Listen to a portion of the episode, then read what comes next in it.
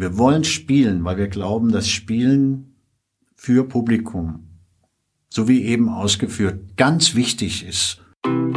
Hallo Pforzheim. Hallo Pforzheim. Hallo Hallo Pforzheim. Hallo Pforzheim. Hallo Pforzheim. Hallo Pforzheim, dein Kulturguide meldet sich zurück. Sebastian und ich sitzen immer noch über leeren Veranstaltungskalendern, der Lockdown bedingt, dass Museen, Kinos, Theater und andere Kulturstätten zu sind. Termine haben wir also auch in dieser Woche nicht zu vermelden, aber wir haben uns einen interessanten Interviewgast eingeladen. Ja, so sieht's aus, denn tatsächlich, obwohl wir über diesen leeren Veranstaltungskalendern sitzen, haben wir keinen Grund zur Klage. Anderen geht es da deutlich schlechter und sie haben deutlich mehr mit der Krise zu kämpfen, wie etwa auch die Künstler am Stadttheater. Und heute möchte uns Thomas Münstermann, Intendant des Theaters, ein wenig zur aktuellen Lage berichten und wie dort reagiert wird auf die Einschränkungen des Lockdowns.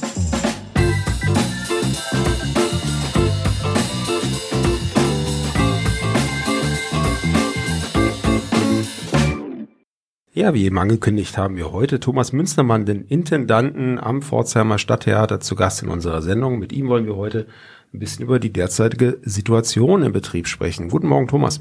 Hallo. Schön, dass du da bist. Wir haben ja diese Woche die Nachrichten in der Zeitung verfolgt und alle zwei, drei Tage konnte man äh, lesen, äh, wie jetzt im Theater auf den erneuten Lockdown reagiert wird. Das hat ja doch einiges im Spielplan durcheinander geworfen, oder? Ja, total durcheinander geworfen. Und das ist ja nicht das erste Mal, dass wir in der Situation sind. Das geht jetzt eigentlich seit März in verschiedenen Wellen auf und ab. Hm, wenn ich nochmal erinnern darf, wir mussten im März eigentlich innerhalb von Tagesfrist den Probenbetrieb und den Vorstellungsbetrieb einstellen, als der erste Lockdown in Kraft gesetzt wurde. Und konnten dann im Verlaufe des fortschreitenden Frühjahrs und Frühsommers bestimmte Probenformate wieder aufnehmen, nachdem dazu Richtlinien erlassen worden waren und wir dann in Abstimmung mit dem Gesundheitsamt und dem Betriebsärztlichen Dienst hier in Pforzheim Gefährdungsanalysen erarbeitet haben, aufgrund deren wir in der Lage waren, Proben durchzuführen. Später wurden dann Ende Mai auch wieder Vorstellungen gestattet mit einer Vorstellungsanzahl äh, je nach Hausgröße abgestuft und hergestellt durch einen Mindestabstand zwischen den Zuschauern von 1,50 Meter. Und dadurch ergaben sich für unser großes Haus 100, knapp 130 Plätze, ähm, also ungefähr nur ein Viertel der Normalkapazität. In der Zeit haben wir äh, nicht den Abo-Betrieb wieder aufgenommen, das haben wir bis heute nicht, sondern wir haben Sonderformate gespielt, die wir extra erarbeitet haben mit den Mitarbeitern, die zu diesem Zeitpunkt auch immer noch zum Teil partiell in Kurzarbeit waren und haben aber keine regulären Vorstellungen gespielt, haben dann ähm, in der Hoffnung auf eine bessere Zukunft im Herbst äh, unsere Spielzeiteröffnungsproduktionen vorbereitet unter Corona-Gesichtspunkten. Dazu kann ich später noch mal ein bisschen was sagen, wie das aussieht, Theater unter Corona-Richtlinien zu machen. Und hofften dann tatsächlich im September wieder voll spielen zu können. Leider hat sich an den Bestimmungen über den Sommer für die Theater nichts geändert. Draußen schon, wurde vieles möglich, erleichtert und für uns wurde nichts verändert. Und wir haben dann trotzdem Eröffnungspremieren gemacht, aber eben vor dieser reduzierten Zuschauerkapazität. Haben auch die Produktionen, die fürs Podium vorgesehen waren, unsere kleine Studiobühne, ins große Haus genommen, weil im Podium wären überhaupt nur ein paar Zuschauer möglich gewesen. Dass wir gesagt haben, dann holen wir die rüber, die 130 sind ungefähr die Kapazität, die man im Podium hat, wenn das Podium ausverkauft ist, zu Nicht-Corona-Zeiten. Und wir haben wieder mit Proben angefangen für weitere Produktionen, die jetzt hätten rauskommen sollen in diesen Tagen und haben in politischen Bereich dafür geworben, dass wir mit unseren Sicherheitskonzepten garantieren können, einen äh, Vorstellungsbetrieb, der kein erhöhtes Risiko darstellt.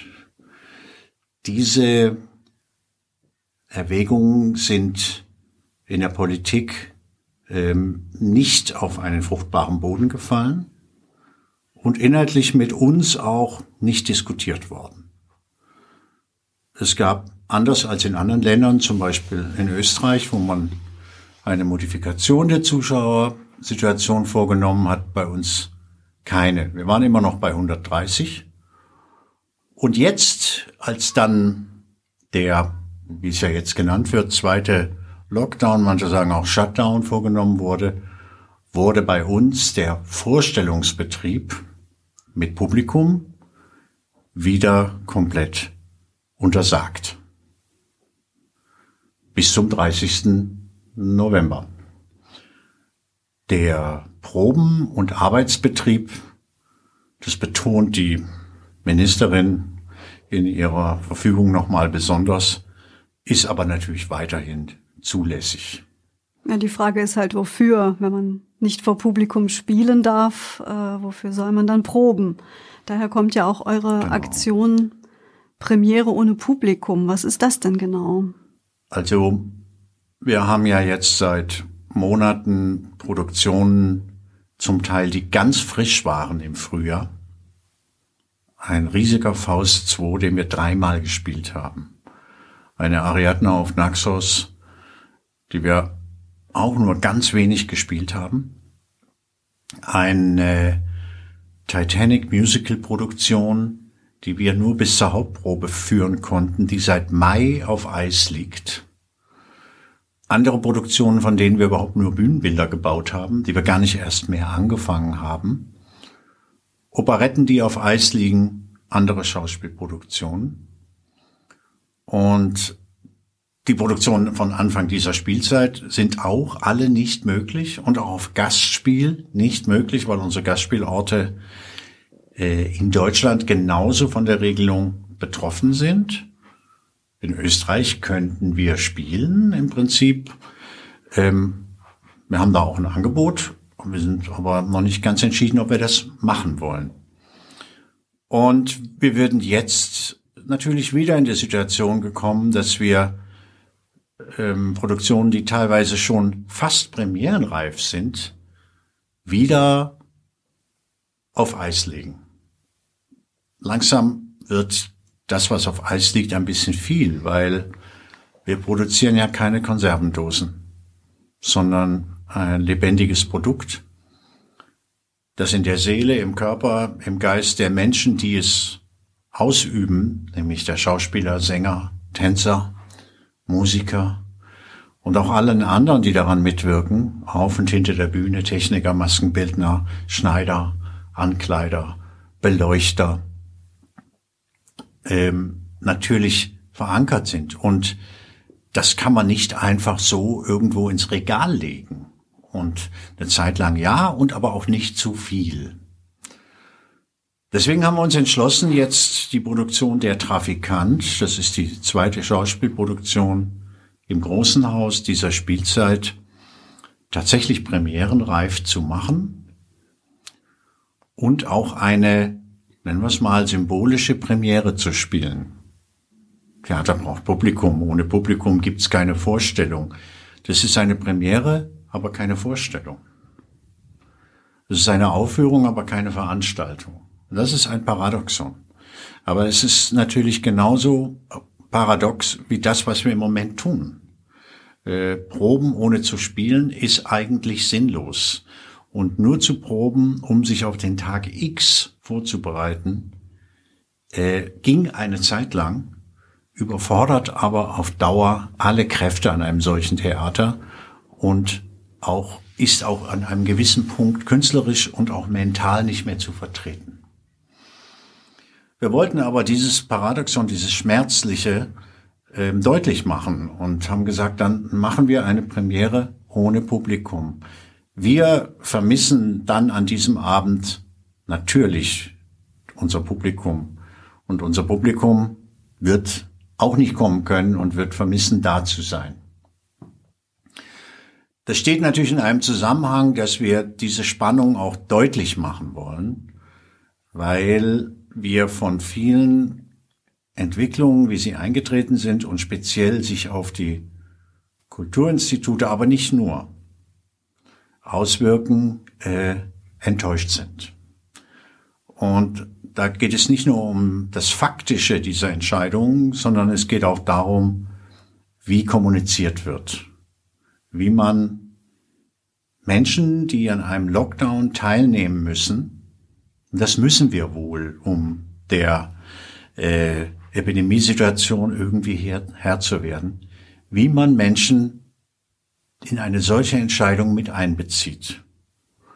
Und dazu haben wir ja auch in den letzten Tagen in der Pforzheimer Presse oder auch durch Veröffentlichung von einem Statement, was man in den sozialen Medien sehen kann, unsere Meinung gesagt. Und das ist eine Meinung, die von einem Protest geprägt ist. Bevor wir gleich nochmal auf eure Form des Protests eingehen, würde ich gerne nochmal einen Schritt zurück machen in die letzten Wochen und Monate, in denen ihr euch in der Situation eingerichtet habt. Ihr habt den Betrieb stattfinden lassen mit reduziertem Publikum. Wie muss man sich das vorstellen? Wie habt ihr das geregelt, dass tatsächlich keine Infektionsgefahr oder zumindest äh, eine geringe Infektionsgefahr nur ausgeht für die Besucher? Ja, also zuerst war ja Schockstarre und gar nichts. Wir haben unsere Mitarbeiter in Kurzarbeit geschickt und äh, noch vor der Kurzarbeit schon direkt nach Hause geschickt. Keine Proben, keine Vorstellungen. Im März und April über weite Strecken. Äh, dann war es möglich, dass die Tarifpartner einen speziellen Kurzarbeitstarifvertrag für die Theater, für die Stadttheater genauer gesagt, verhandelt haben, so dass wir Kurzarbeit angemeldet haben differenziert allerdings für bestimmte Gruppen bei uns, weil ein Teil der Mitarbeiter die ganze Zeit durchgearbeitet hat. Zum Beispiel unsere Schneiderinnen haben 6000 Masken genäht in dem Zeitraum. Und in vielen Bereichen haben Mitarbeiter auch weitergearbeitet. Die gesamte Theaterleitung und äh, Mitarbeiter aus dem Bereich der Technik, Haustechnik und andere. Aber der größte Teil des künstlerischen Personals war eben dann in voller Kurzarbeit. Etwas später kamen dann Empfehlungen, Handlungsempfehlungen des Unfallversicherungsverbandes, in denen Bestimmungen definiert waren, unter denen man Proben veranstalten kann. Die waren ähm, vom damaligen Kenntnisstand geprägt natürlich. Als erstes kam eine Verfügung fürs Ballett, die basierte auf einer Verfügung für den Spitzensport. Das hat man ähnlich eingestuft und so konnte das Ballett relativ früh in abgeklebten Vierecken auf, bei uns auf der großen Bühne wieder arbeiten auf der großen Bühne, weil dort ein riesiger Luftraum vorhanden ist. Die Höhe des Bühnenhauses, die Größe des Zuschauerraums, Seitenbühne, Hinterbühne und die Möglichkeit zu einer ähm, Klappenlüftung. Es gibt sogenannte Lüftungsklappen fast in jedem Theater, um Theater auch schnell entrauchen zu können im Brandfällen. Und dann gibt es aber auch noch eine Lüftung bei uns am Theater, die äh, sofort umgestellt wurde von sogenannter Umluft auf Ab- und Zuluft. Das haben wir bis jetzt. Also wir wälzen die Luft nicht um, sondern wir blasen die gebrauchte Luft aus und saugen neue Luft an. Das setzt unser Theater in einen Vorteil gegenüber vielen öffentlichen Gebäuden, weil gar nicht erst eine äh, Virenlast sich ansammeln kann, sondern direkt rausgeblasen wird. Etwas später kamen dann Handlungsempfehlungen äh, für alle Bereiche. Und im Darstellenbereich ging es da vor allen Dingen erstmal um Abstandsregelungen und um Regelungen, wie viele Menschen in einem bestimmten Raum sich aufhalten dürfen, wenn sie sprechen und singen.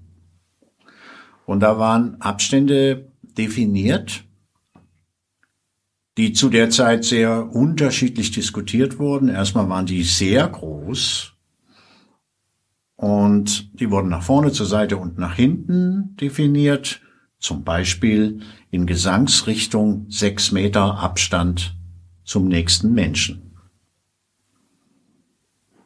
Wenn man sich das vorstellt, kann man sich ausrechnen, dass wenn man einen Chor aufstellen will, dass man schwerlich in einem Theater einen Raum finden kann, wo man die Damen und Herren des Chores überhaupt unterbringen kann.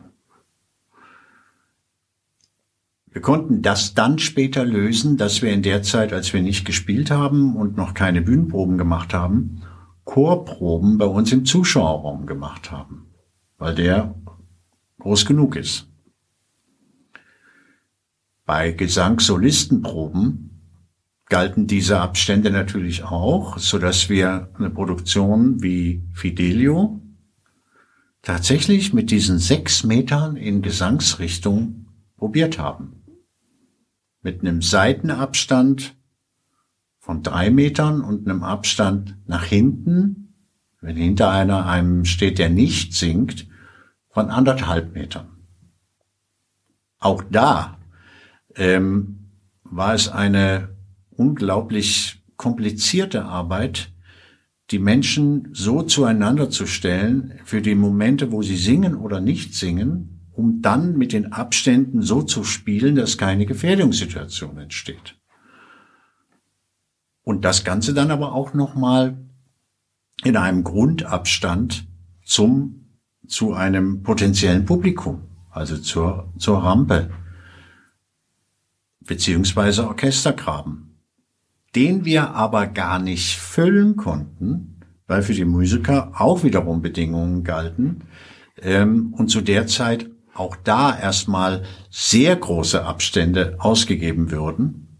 Auch dafür wurden Zahlen aufgerufen für Blechbläser, die ähnlich wie für Sänger galten. Und damit konnte man kein Orchester stellen. Für Schauspieler, da wurde unterschieden zwischen Sprechen und exzessivem Sprechen, galt dann eben, wenn sie nicht exzessiv sprechen, drei Meter. Also konnte man sagen, dann sprichst du an der Stelle nicht exzessiv, dann gehst du näher ran. Aber alles, was mit körperlicher Nähe zu tun hat, wie zum Beispiel in einer Kampfszene oder noch wichtiger in einer Liebesszene, ist nicht möglich bis heute. Wir sind dann also aufgefordert, in der Regie von allen Produktionen Lösungen zu finden, Beziehungen zwischen Menschen anders darzustellen, als dass sie sich nahe kommen. Das Thema des Theaters ist aber, dass sich nahe kommen. Und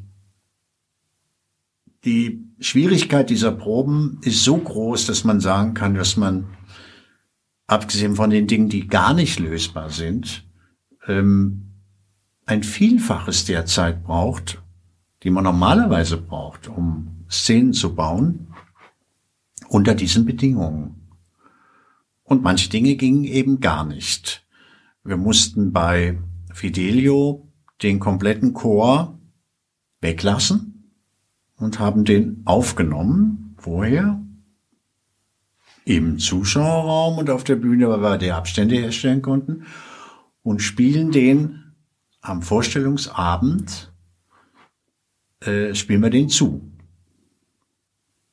Und der Chor ist tatsächlich anwesend, aber unser Chor schweigt und stellt quasi seinen eigenen Gesang wie in Playback-Manier körperlich dar, indem sie auf Balkons stehen oder in bestimmten Gruppierungen.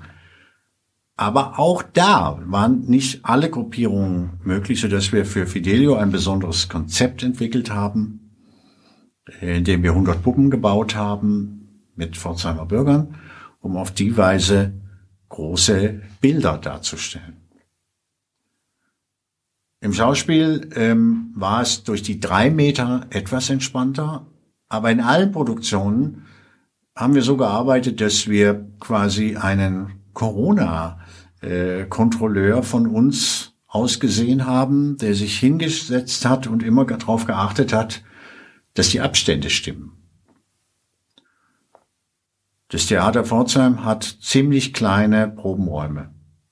Das ist damals beim Neubau in den späten 80ern sehr schmal bemessen worden, aus finanziellen Gründen. Ähm, das ist immer schon ein Problem gewesen, ähm, in einem Raum von circa 80 Quadratmetern mit 60 Leuten zu probieren. Ähm, jetzt ist es aber so, dass die Vorschriften so waren und sind, dass eine bestimmte Quadratmeteranzahl vorgeschrieben ist für die Menschen, die sich auf der Szenenfläche befinden dürfen. Und das sind bei singenden und sprechenden Menschen 20 Quadratmeter. Bei nicht singenden und sprechenden, also zum Beispiel der Regisseur, der Regieassistent, 10 Quadratmeter. Wir haben aber keinen Probenraum bei uns, der größer ist als circa 120 Quadratmeter. Außer der Bühne.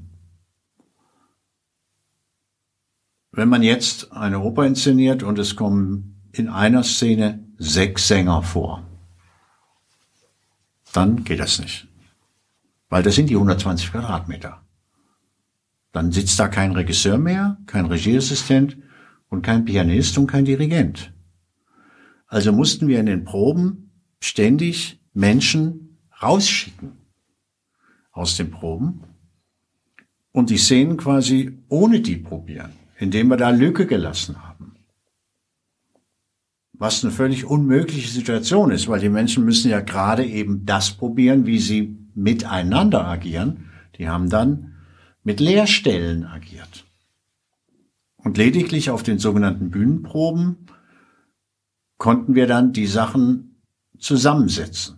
Da aber alle Produktionen dieses Problem haben, brauchen alle Produktionen diese Bühnenproben, inklusive des probierenden Orchesters, für das nämlich auch alle Probenräume zu klein sind, sodass die Zeit dazu immer knapper geworden ist.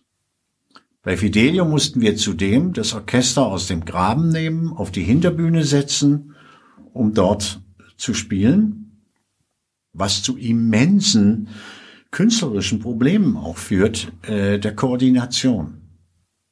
Eine Musik, die von hinten kommt, ähm, ist für einen Sänger ein völlig ungewohnter Grundzustand, zu dem er nicht den Dirigent vor sich hat und sehen kann, wann präzise seine Einsätze stattfinden sollen.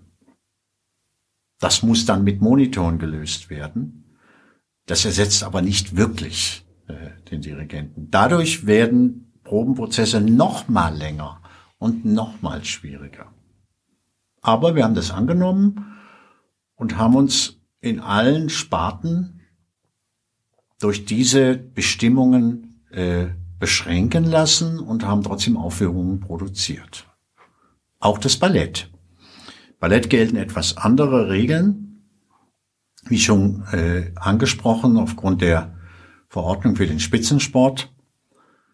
Dort dürfen sich sogar, weil die Tänzer ja in der Regel am Ballettabend nicht singen und sprechen, dürfen die sich näher kommen, aber nicht anfassen. Und auch eine bestimmte Nähe finden.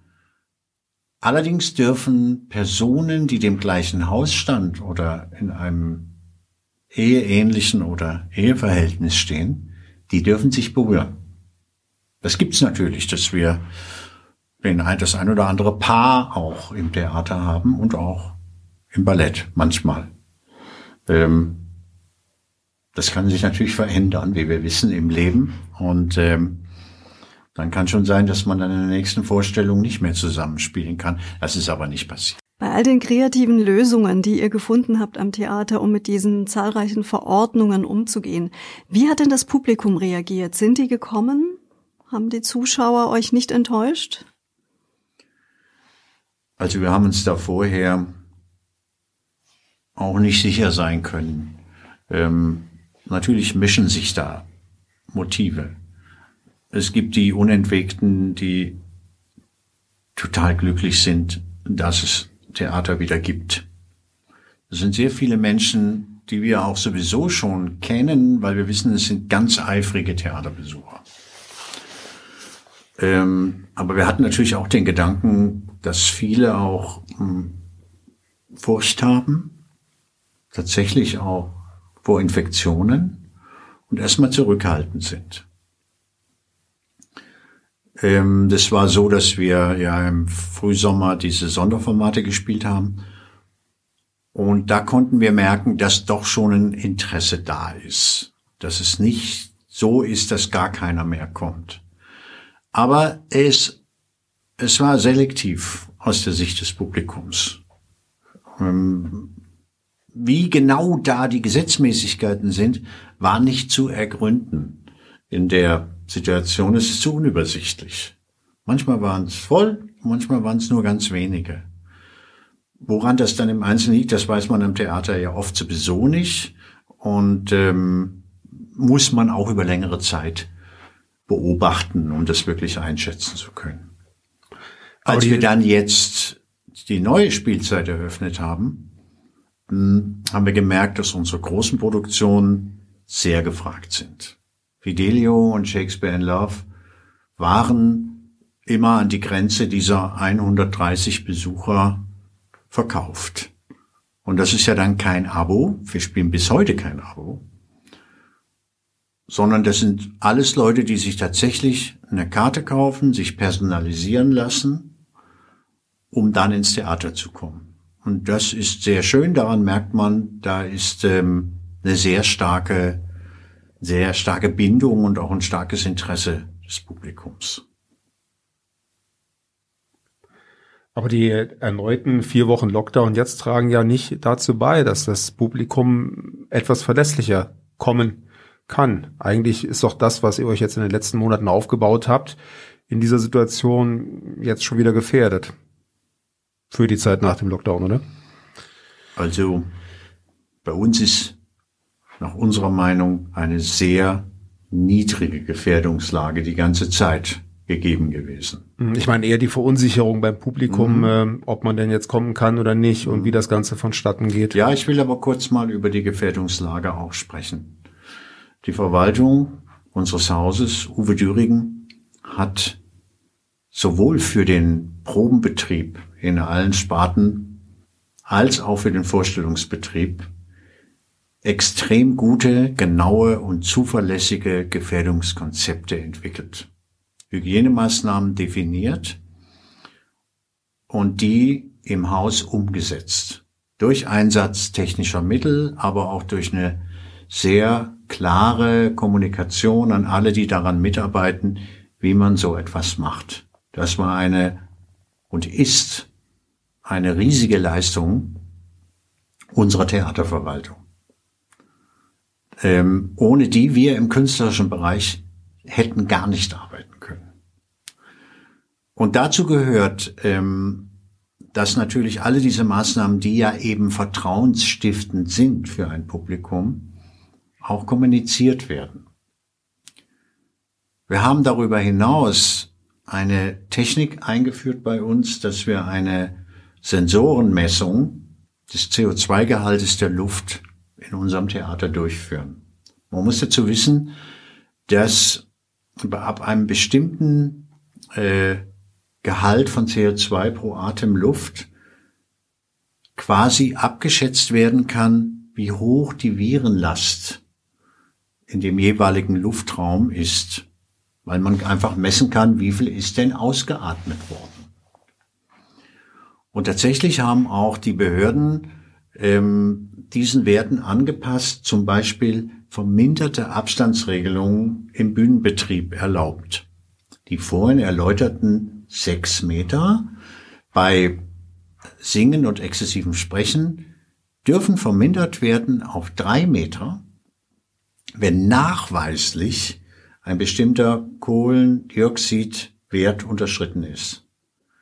Diesen Wert unterschreiten wir doppelt. Also wir erreichen nur die Hälfte des unteren Grenzwerts, so dass wir guten Gewissens sofort sagen konnten, nachdem wir diese Sensoren hatten, und das ist jetzt einige Wochen her, wir können im Bühnenbetrieb auf drei Meter gehen.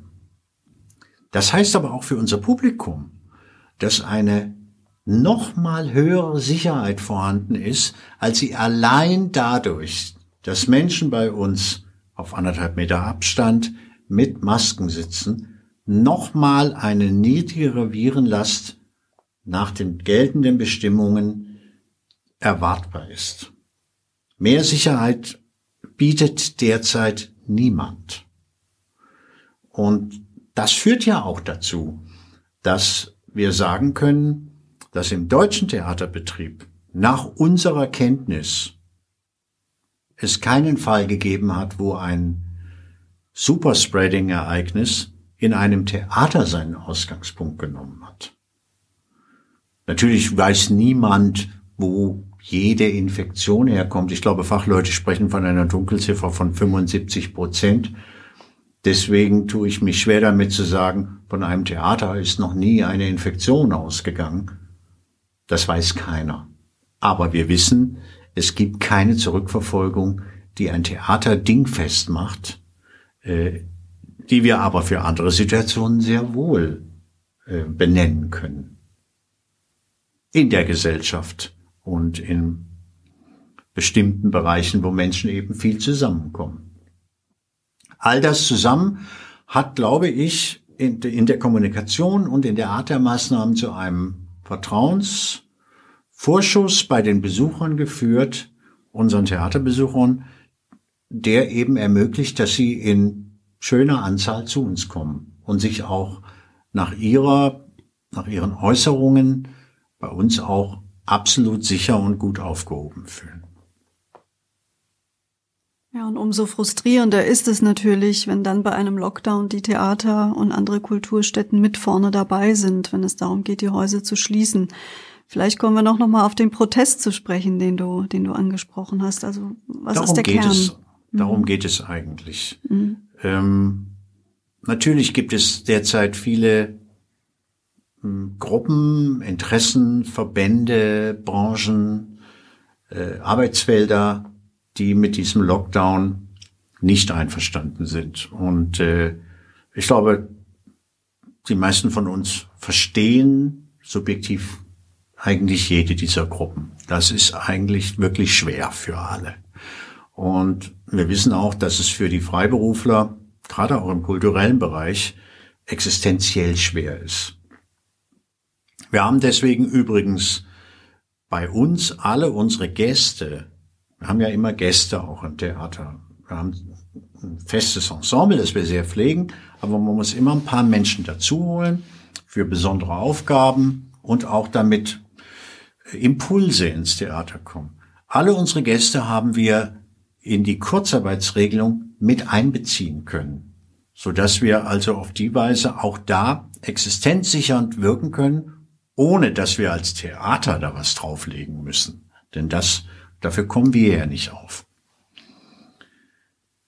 Ähm, aus den eben geschilderten Gründen der, der hohen Standards in Bezug auf die Hygienemaßnahmen haben Theater in Deutschland schon seit Wochen und Monaten vorgeschlagen, zu einem verbesserten Besuchermodell zu kommen, und zwar analog zu dem, was in Österreich gepflegt wird. Die machen das sogenannte Schachbrett. Also wenn man sich ein Schachbrett vorstellt, ein schwarzes, ein weißes Feld, dann ist immer ein Platz leer und einer besetzt. Und in der nächsten Reihe gegeneinander versetzt. Und auf die Weise machst du einen Zuschauerraum im Idealfall halb voll. Das wären doppelt so viele Besucher wie jetzt in unserem Theater. Dieses Schachbrett äh, ist verschiedentlich vorgeschlagen worden, Ministerien in jedem Bundesland natürlich auch anders beurteilt. Ähm, es hat sich nicht durchsetzen lassen. Schon zu der Zeit, obwohl wir ganz klar statistisch argumentieren konnten, dass es eben keine Gefährdungslagen durch Theater gegeben hat. Ganz nebenbei, in unserem Betrieb ist aus keiner einzigen Probensituation ebenfalls eine Corona-Infektion entstanden. Wir haben wohl Mitarbeiter, die ganz am Anfang äh, gab es einen Mitarbeiter, der sich infiziert hatte, der hat aber, äh, das hat er nicht in den Betrieb hineingetragen, sondern da hat die Hygiene, hat die Quarantänemaßnahme so gegriffen, dass wir im Betrieb keine Auswirkungen hatten. Und wenn wir im Betrieb Verdachtsfälle oder auch nur Andeutungen von Verdachtsfällen haben, handeln wir sofort, stellen die Mitarbeiter probenfrei, damit es bei uns nicht sich in die großen Kollektive auswirkt. Das Publikum ist also nicht ähm, erweitert worden, sondern es ist bei den 130 in unserem Falle geblieben. Und all die von uns vorgetragenen und von vielen Theatern vorgetragenen und auch nicht nur Theatern, sondern auch Konzertveranstaltern und ähm, im sonstigen Veranstaltungsbereich, in dem bestuhlt wird, zum Beispiel auch vorgeschlagene Maßnahmen, sind zwar zur Kenntnis genommen worden, sind aber in keiner Weise in Entscheidungslagen positiv mit aufgenommen worden. Beim jetzt eintretenden Lockdown sind wir ohne Rücksprache auf Null gestellt worden. Und das ist der Punkt, wo sich derzeit viele Theater, Konzertveranstalter, Musiker, also überall, wo Aufführungen mit Menschen stattfinden, auch Kinos, ähm, natürlich in einer gewissen Weise unangemessen behandelt sehen. Und zwar nicht, weil wir ausschließlich daran denken, dass wir äh, irgendwelche Einnahmen beraubt werden oder dass unsere Existenz äh, finanziell dadurch äh, gefährdet ist. Das betrifft tatsächlich viele freie Theater, aber wir sind ja im Kurzarbeitsvertrag und dadurch sind wir gesellschaftlich durchaus abgesichert, wofür wir auch dankbar sind. Aber wir glauben, dass in einer Zeit, in der sehr harte Maßnahmen getroffen werden müssen, die wir auch strikt befolgen und zu denen wir auch stehen wollen, dass man die Menschen zu diesen Maßnahmen auch mitnehmen muss, dass man kommuniziert, dass man in den Sinn dieser Maßnahmen nicht nur dadurch erklärt, dass man sagt, wir alle müssen jetzt so und so handeln.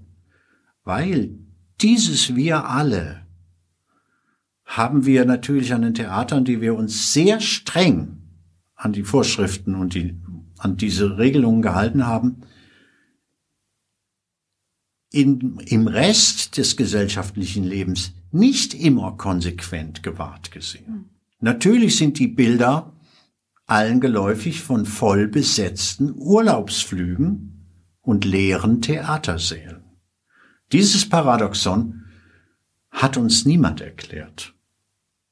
Und das geht vielen Menschen so in vielen Bereichen, geht auch vielen in der Gastronomie ähnlich, die ja auch sagen, wie kann das sein, dass man so miteinander agiert? Und bei uns wird ein ganz anderer Maßstab angelegt. Natürlich wissen wir von Partysituationen, Familienfeiern und ähnlichem, ich habe nichts dagegen, ähm, dass es das gibt und niemand ist da neidisch drauf. Aber wenn dann in einer Situation klar wird, dass aus solchen Anlässen heraus große Infektionswirkungen entstehen und da aber nicht gehandelt wird, bei uns aber Mikrogramm von Kohlendioxid gemessen wird, dann finden wir das unangemessen. Aber nicht um zu erstreiten, dass wir besser behandelt werden, sondern um darzustellen, dass wenn man die Bereitschaft aller Menschen mitzuwirken an einem solchen gemeinschaftlichen Werk, und das ist es, sich zusammenzunehmen, dass man nicht das dadurch erreicht, dass diejenigen, die das tun, dann 100 Prozent reglementiert und in anderen Bereichen nicht so genau hinschaut. Das wird irgendwann nicht mehr funktionieren. Dann werden die, die sich dran gehalten haben, irgendwann nachlässig werden. Diesen Mechanismus kennt man ja. Du kannst ja nicht in einer Schulklasse diejenigen, die die ganze Zeit sich brav verhalten haben, bestrafen. Als Beispiel, damit sich die, die sich nicht brav verhalten haben, äh, dass die sich dann verhalten sollen. Im Gegenteil, dann werden die sagen, guck mal, das hast du davon, wenn du brav warst. Du wirst genauso bestraft, dann brauchst gar nicht sein. Also auch pädagogisch ist das unproduktiv. Aber auch schon, und deswegen wähle ich dieses Kindergartenbeispiel, überhaupt so zu kommunizieren. Wir müssen jetzt alle. Punkt. Und darüber wird nicht diskutiert. Punkt. Mit einem Virus kann man nicht verhandeln. Punkt. So kann man mit einer Gesellschaft nicht sprechen. Und schon gar nicht mit einem Zweig, und damit meine ich die Kultur, die genau damit befasst ist, zum Beispiel die Regeln der Kommunikation miteinander zu reflektieren, zu diskutieren, auszutauschen, darüber Gemeinsamkeit herzustellen und nicht über Anordnung. Theater in Deutschland und die gesamte Kultur hat eine lange demokratische Tradition, auch im Widerstand, ähm, auch, aber auch dazu beitragend, Einigkeit herzustellen. Und Einigkeit kann ich nicht verordnen. Einigkeit erzeugt man durch Kommunikation.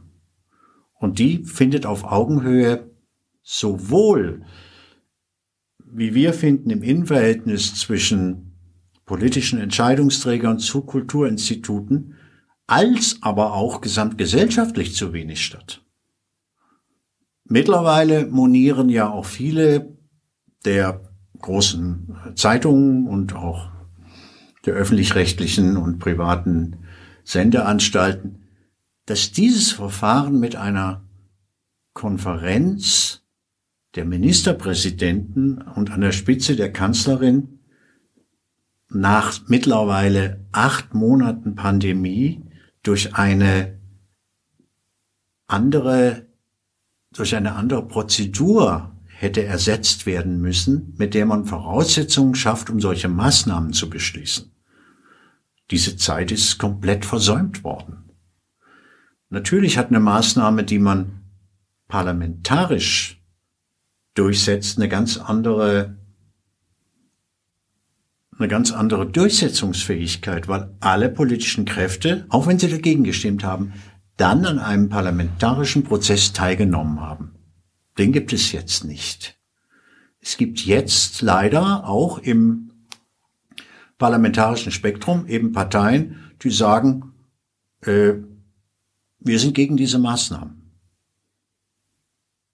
Also die Breite, die Entscheidungsbreite, auf die das gestellt ist, ist nicht vorhanden und ist auch nach unserer Meinung demokratisch mehr als fragwürdig. Und da sind wir empfindlich. Weiterhin unser früherer Bundespräsident von Weizsäcker hat mal eine bemerkenswerte Rede über den Wert der Kultur in der Gesellschaft gehalten. Das war in den 80er Jahren und Weizsäcker war, wie allgemein bekannt, CDU-Politiker. Er sprach damals über den Wert der sogenannten subventionierten, also bezuschussten Kultur. Und er hat all denen eine Abfuhr erteilt, die meinten, das sei quasi ein Luxus. Sondern er hat ganz deutlich gemacht, dass es erstmal schon mal ein Unsinn ist, davon zu sprechen, dass Kultur subventioniert ist. Genauso wie es ein Unsinn sein würde zu sagen, dass Schulen subventioniert werden.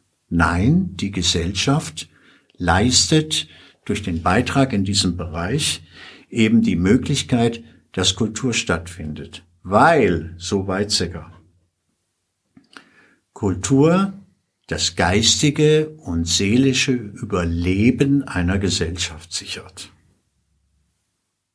Und wenn man das in einen Zusammenhang bringt mit dem, worüber wir jetzt sprechen, geistiges und seelisches Überleben ist genauso wichtig wie körperliches Überleben. Es ist nicht wichtiger vielleicht. Das mögen andere beurteilen. Aber das eine geht nicht ohne das andere. Wir können nicht nur mit Zucht und Ordnung uns als Kreaturen gesellschaftlich am Leben erhalten, ohne dass wir dazu eine entsprechende Einstellung entwickeln. Und dagegen richtet sich unser Protest. Ums geistige und seelische Überleben geht's jetzt ganz konkret für euch, auch die nächsten drei Wochen noch und möglicherweise auch noch etwas länger. Wenn du jetzt eine positive Perspektive zeichnen würdest, wie würde es nach euren Wünschen denn sich in den nächsten Wochen und Monaten im noch anstehenden Winter für euch entwickeln können? Wir wissen, dass nächste Woche die Ministerpräsidenten wieder zusammenkommen mit der Kanzlerin und darüber beraten, ob die Maßnahmen schon erste positive Ergebnisse erzielt haben, dass davon abhängig gemacht werden soll, ob es im Dezember eine Fortsetzung des Lockdowns gibt, das weiß keiner. Ich bin da sehr skeptisch, aber ich mag nicht gern pessimistisch sein. Allein das Versprechen eines Weihnachtsfestes ähm, ist jetzt, ähm, also ehrlich gesagt, keine große Perspektive. Wenn man mich fragen würde, könnt ihr über Weihnachten durchhalten, damit ab Januar alles wieder gut wird, würde ich das sicher wählen. Ja, ich muss jetzt nicht unbedingt, ähm, auch nicht, wenn ich an die Kinder denke. Also da denke ich nachhaltiger, ähm, dass man vielleicht dann eine gute Perspektive hat. Deswegen ist es ja auch so, dass wir am Theater die Maßnahmen äh, in ihrer Strenge prinzipiell richtig finden.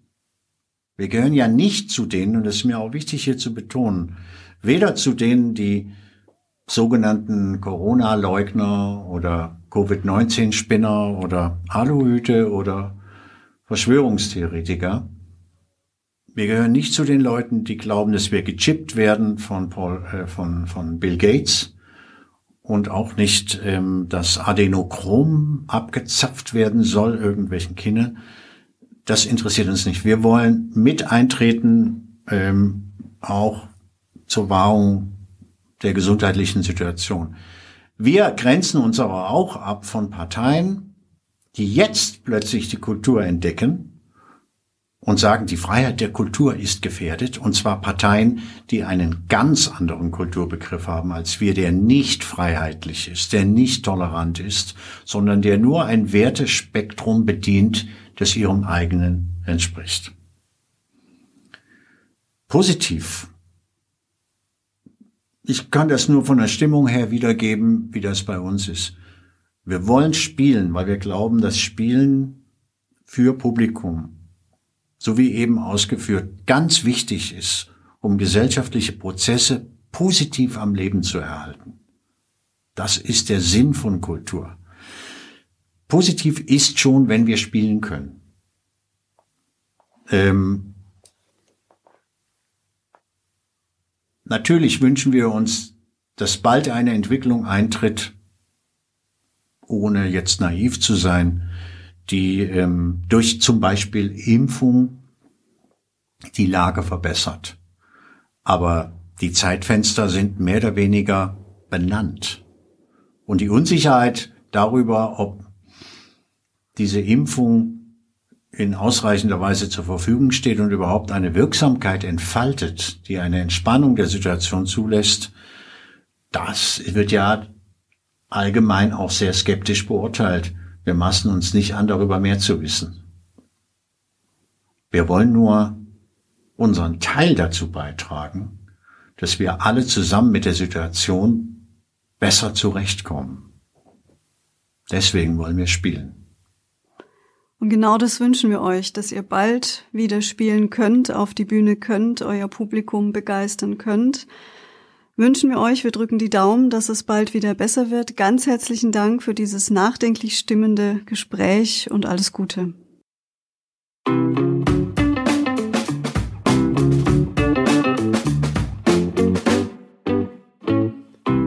Ja, vielen Dank nochmal an Thomas Münzelmann für das interessante Gespräch, das ja doch Anlass zur Sorge gibt. Und man fragt sich schon, wie das in den nächsten Monaten weitergehen soll, auch über den Lockdown hinaus. Aber immerhin haben wir das Gefühl, dass doch mit kreativen Ideen immer noch reagiert wird und die Künstlerinnen und Künstler am Theater nicht untätig sind. Und da, egal wie die künftige Situation sein wird für die Besucher, doch vom Theater immer etwas zu erwarten und mit dem Theater auch immer zu rechnen ist. Ja, und zu rechnen ist natürlich in dieser Situation auch mit uns, mit Hallo Pforzheim. Im Hintergrund sind wir dabei, eine kleine kreative Aktion zu planen. Und sehr wahrscheinlich können wir euch in der kommenden Woche schon mehr dazu berichten. Hört also wieder rein. Eine gute Woche für euch wünschen euch Anna und Sebastian.